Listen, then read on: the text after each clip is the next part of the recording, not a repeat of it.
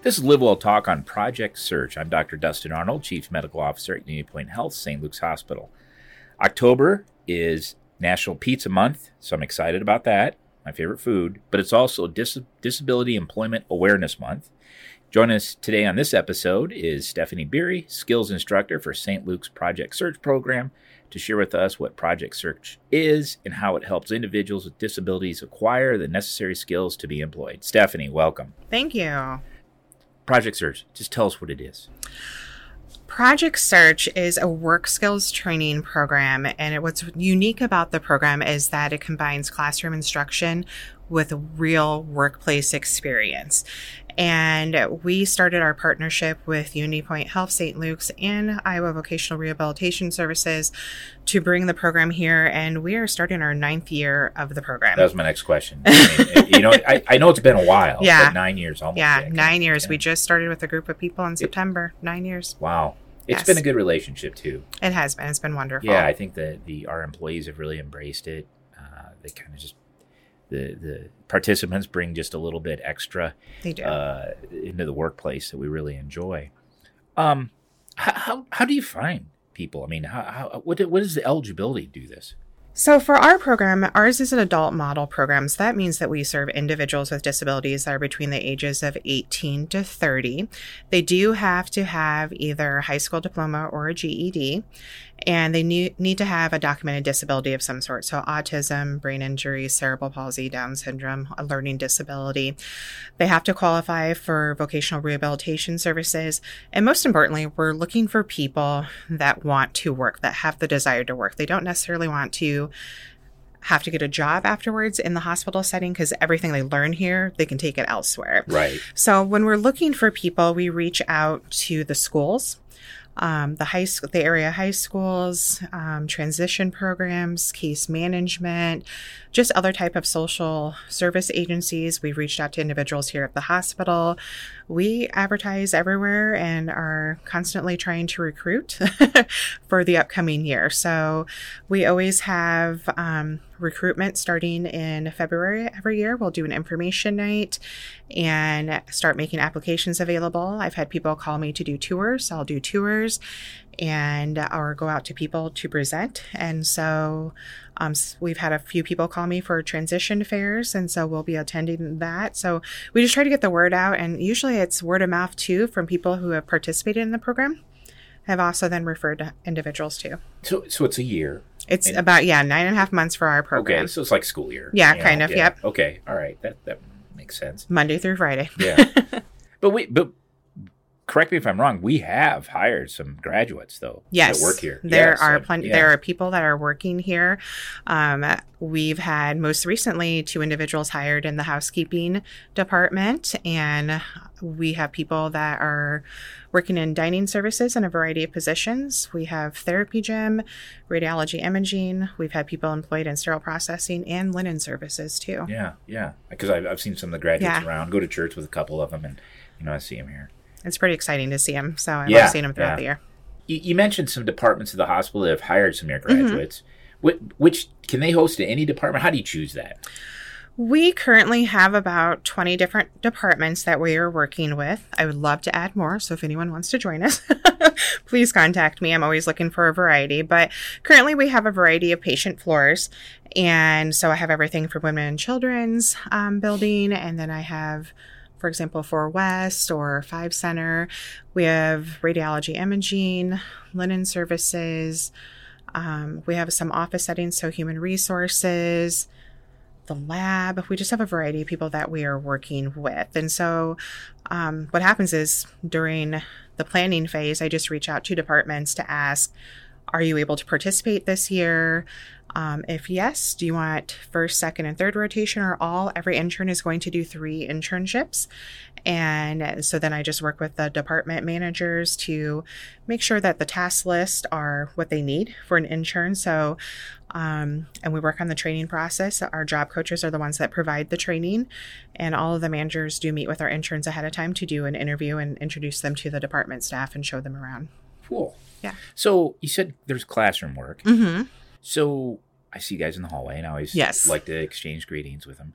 But so that so you're doing the classroom work down the old Schwartz Center, Mhm. and then and then how long's that? And then they break out to go to their So for the first three weeks, there is orientation to the hospital, and so that you've probably seen that the interns are navigating the hospital Yeah. and learning how to get around. So we we do that. Any required hospital training, do a lot of team building activities with the interns because most of them come in not knowing each other. Um, we also focus on the different. Um, internships that are available. And since we do have current interns or former interns that work here, it's been nice because they've been able to come down to the classroom yeah, that's awesome. and share their experiences of Project Search and what they're doing now. So we've taken those opportunities there. About week four of the program is when we start to put people into their internships. We have to do a staggered start. So we do two interns at a time. Okay. And then, so it takes about three and a half weeks to four weeks to get everyone out. Once I have everyone out into the interns or internships, then they will be in class from 8.30 to 9.20. We let them leave at 9.20 so they can start work at 9.30. They work from 9.30 until 2. They do get a 30 minute lunch break in between all that. And then at 2 o'clock, they're done with work and come back to the classroom until 2.30. And then they leave for the day. So Monday through Friday, that is our routine. you know, and that's that's that's a skill you're teaching them as Mhm. well, right? I mean, you know, people that are cynical say that the public school system is just teaching how to show up for a job five days a week and you Mhm. know go home and you know it's being a little cynical, but there is something that's said developing the skill to setting your alarm, getting ready for the day, and Yes. developing a routine. Uh, just mentally, it's it's healthy. Uh, I sometimes you, on social media you'll see clips of that Jordan Peterson, that uh, psychologist from Canada, and he was talking about how like if you don't have a routine, it's just unhealthy for your brain. Mhm. Your brain needs that, and so I can imagine there's benefit from that. Um, what what if you had to give a percentage, and you can just guess what percentage of graduates uh, get either employment here at St. Luke's, and what percentage go on to get employment in the community? We've got about 30% of our graduates have been employed here at St. Luke's and about 80% out in the community. Okay, So, Wow. yeah, we have a high, pretty high um, rate of employment, which I'm really proud of. Um, some people may not get hired right away. It may take two or three months. And we've had people that get offered employment during their third internship and or directly right after graduation. So it's always exciting to hear when they get employed and what they're going to do. Um, and it's just amazing to see them grow and what they're, Yeah, they're finally no, doing and it's- keeping in it- touch. I love it. Yeah, it it sounds kind of cliche, but you know, you'll hear people say, "Well, having a job gives you dignity, uh, and and a purpose," Mhm. which you kind of like. Well, it also gives me a paycheck, but but it does. It gives you a you know something to look forward to and Yes. something to to care about. Uh, we just had a recent day in the life of uh, someone that works in central processing. They clearly they love their job. I mean, they're not coming here because it's just a paycheck, and, Mhm. and that's important because I think that that is, you know, what if you can find a job you love, you'll never work a day in your life. Whatever the you Right, know, yeah. napkin saying is. Um, if uh, listeners li- listeners are thinking, "Hey, this friend of the family, this neighbor kid, he would be great for this." How do they get it? How do they get? You mentioned earlier the recruiting process, but So, on the Arc of East Central Iowa's website, they can always go to the ARC's website and look under the um, support employment page, and Project Search is listed along with all my contact information. Um, if you're here at St. Luke's Hospital, you can come on down to the Schwartz Center and talk to us. Uh, we've had a lot of people just approach our staff, myself and the staff, in the hallways because they've seen us working with the individuals and they've inquired more. So, um, email, phone number, anyway, you can get a hold or of us. Or they can stop in my office right into the hallway. We'll get we'll get them there. Not a problem.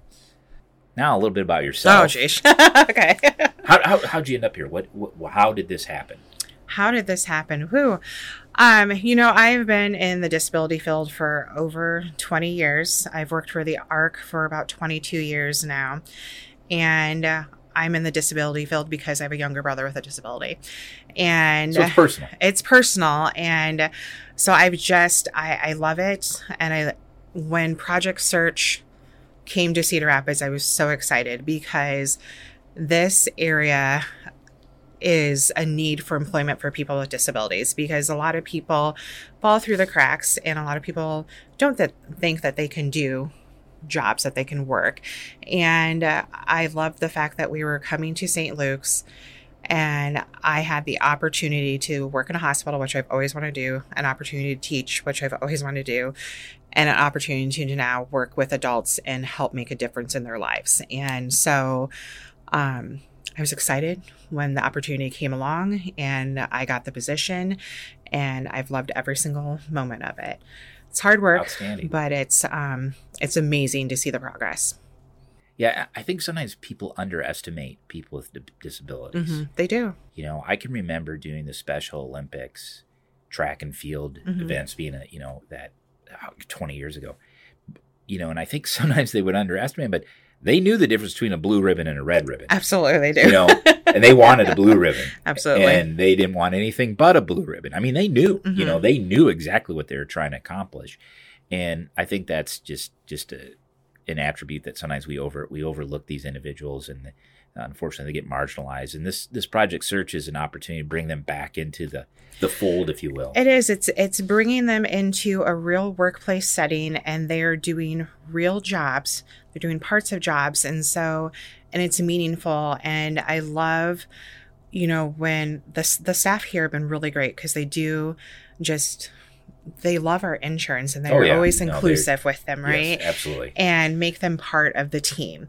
And the interns, you know, the pride and joy that they have in their experiences, that goes a long way. And um, just to see the confidence and then just to even go from someone that's super quiet then all of a sudden is like they're talking to their coworkers and developing relationships. And we also hold our interns to the same expectations as you would a typical employee. They, we treat them as an adult and they have the expectations to be treated as anyone else would be at the workplace. And so I think that's what helps us make them very successful in the yeah. workplace. Yeah, like I said, this these are life skills mm-hmm. that you're mm-hmm. teaching.